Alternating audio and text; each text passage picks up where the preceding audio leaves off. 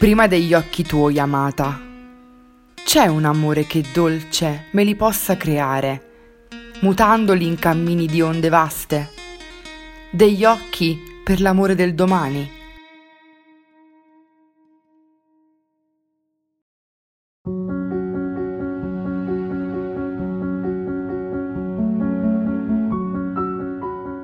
Ciao e benvenuti a Fattarielli di Cipercultura il podcast di Cipercultura scritto e presentato da me, Alessia. Nei nostri appuntamenti vi racconterò leggende, miti e storie di folklore. Quindi accomodatevi e ascoltate il fattariello di oggi.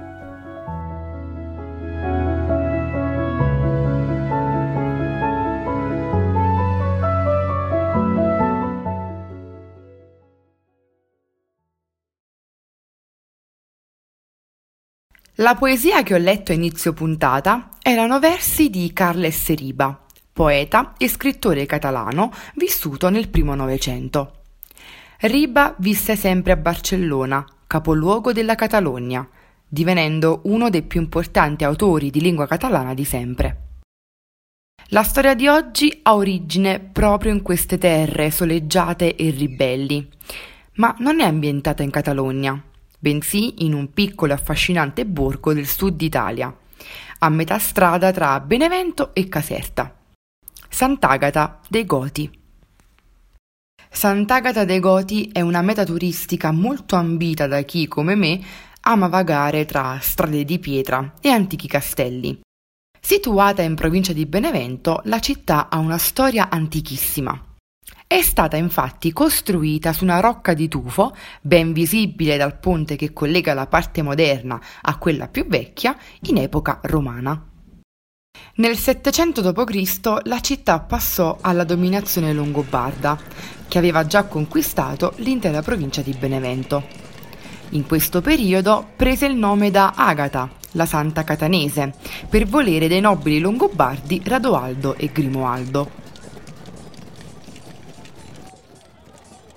La cittadina venne in seguito conquistata dai Normanni con l'avvento della famiglia Drengaux, i cui capostipiti erano originari della Francia settentrionale.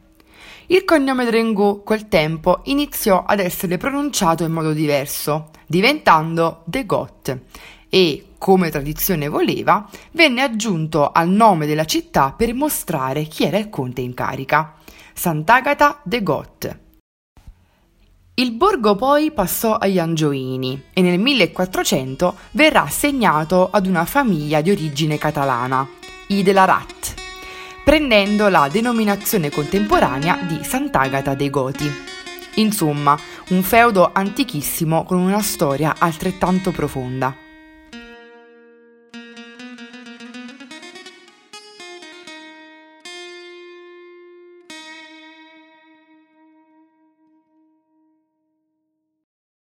Abbiamo quindi già visto un primo legame tra questo piccolo borgo e la prosperosa comunità spagnola, un legame comune a tantissime altre realtà del Mezzogiorno, che nel corso dei secoli sono state in qualche modo in contatto con gli spagnoli.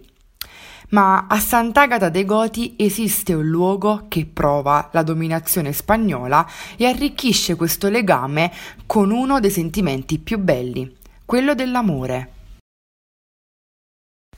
Quando io ho finalmente visitato Sant'Agata, mi ci sono fermata per solo due giorni. Ho deciso di soggiornare in un palazzo del Seicento convertito a bed and breakfast per vivere questa esperienza nel modo più vero possibile.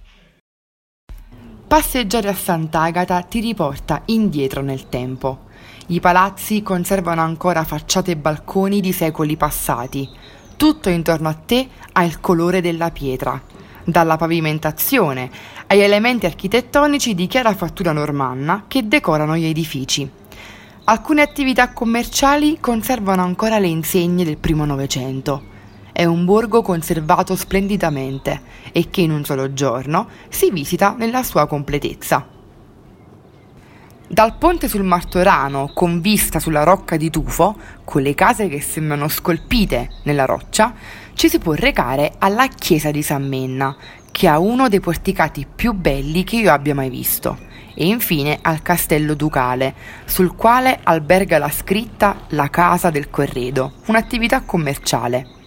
Sì, è strano vedere un palazzo medievale che ospita al suo interno negozi e abitazioni, ma io ho trovato questo adattamento alla modernità davvero commovente. In un giorno quindi vi dicevo che Sant'Agata si visita tutta, ed è quello che è successo pure a me. A metà pomeriggio mi sono ritrovata nella mia camera all'alloggio senza sapere cos'altro vedere. Mi capita spesso quando viaggio nei borghi. Cerco sempre di concentrare le visite alla mattina, ritrovandomi poi con il resto della giornata praticamente vuoto. Ma sentivo che qualcosa stava sfuggendo alla mia attenzione. Come poteva un borgo così antico e importante avermi già dato tutto quello che poteva? No. Prendo il cellulare e inizio a navigare sul web. Cosa vedere a Sant'Agata dei Goti? Purtroppo la lista di TripAdvisor mi consiglia le stesse cose che ho già visto ore prima. Poi però mi accorgo da Google Maps di aver preso una strada sbagliata nel labirinto di vie della parte antica del borgo. In pratica avevo completamente saltato un pezzo di città. E lì, proprio lì, c'era la mia chicca inaspettata, quella cosa che sapevo di dover vedere e che mi stava aspettando, la finestra catalana.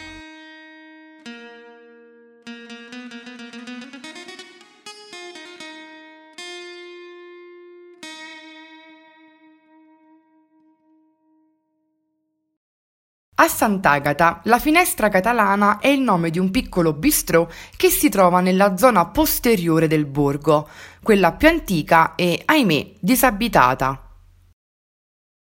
La sua posizione è davvero incantevole e vi dirò. Mi ci sono fermata per circa un'ora a riflettere mentre sorseggiavo un tè alla pesca. Quando sono arrivata in questa zona ancora non scoperta, ho finalmente avvertito la magia di Sant'Agata. Il verde intorno a me era quasi spaventoso, immenso, ma libero. Un luogo che profumava di felicità e vastità, che mi stavo perdendo per aver preso una strada sbagliata al ritorno. Meno male che avevo controllato.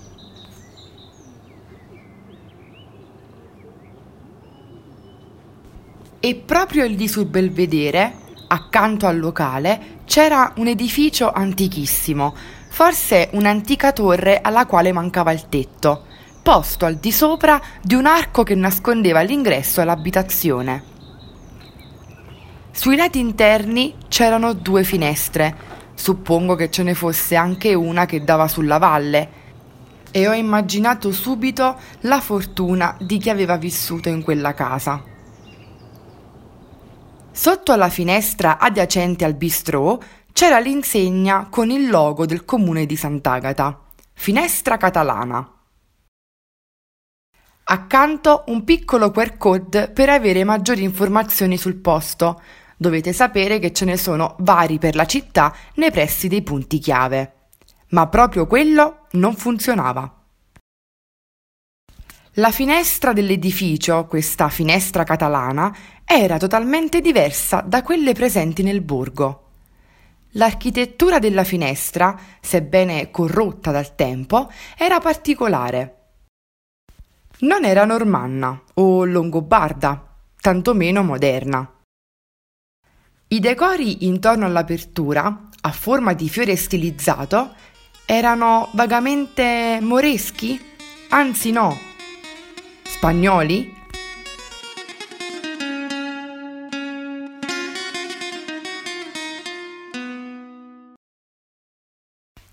Ricordava vagamente la struttura degli edifici che avevo già visto nel barrio gotico a Barcellona.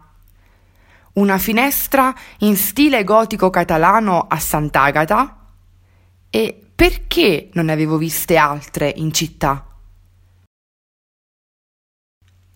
Quel QR code che non funzionava mi stava nascondendo una leggenda meravigliosa che poi ho avuto modo di trovare io da sola nel mio alloggio dopo aver scattato foto e video all'affascinante finestra. Secondo il sito del Touring Club Italiano, l'associazione di promozione turistica, la finestra catalana è tipica dello stile catalano-aragonese del XV secolo. A spiegare la presenza di questo singolo elemento architettonico in tutta la città c'è una leggenda che sembra collegarsi perfettamente ai versi letti ad inizio puntata di Ribas. La storia vuole che una giovane artista catalana si fosse trasferita per amore proprio a Sant'Agata dei Goti per avvicinarsi alla donna che amava, originaria del napoletano. Come dono d'amore per la sua amata, l'artista affrescò e decorò la casa sul belvedere, arricchendola di dettagli tipici della sua terra natia. Nasce così la finestra catalana, il simbolo di un amore moderno e atipico per i suoi tempi, ma che, come tutti i sentimenti più forti, è resistito al tempo per raccontare questa vicenda. Concludo la mia esperienza a Sant'Agata contenta di aver visto un simile esempio di tempo infinito e mi chiedo quanto ci sia di vero in questa storia. Immagino le due amate affacciarsi sulla valle sottostante, in quella cornice fatta di pietra, ferme nel tempo come un'opera d'arte esposta in un museo. Avete ascoltato I Fattarielli di Cipercultura, il podcast scritto e presentato da me, Alessia potete visitare la finestra catalana recandovi a Via Riello 263 a Sant'Agata dei Goti, in provincia di Benevento. Ovviamente vi consiglio anche di fermarvi nei pressi del belvedere per godere della meravigliosa vista della valle sottostante. Se questo episodio vi è piaciuto, seguitemi qui e anche sui social. Trovate Cipercultura su Instagram, TikTok e Facebook. Sul sito cipercultura.it trovate anche la trascrizione completa di questo episodio, con alcune foto scattate da me. Vi aspetto al prossimo episodio. Ciao!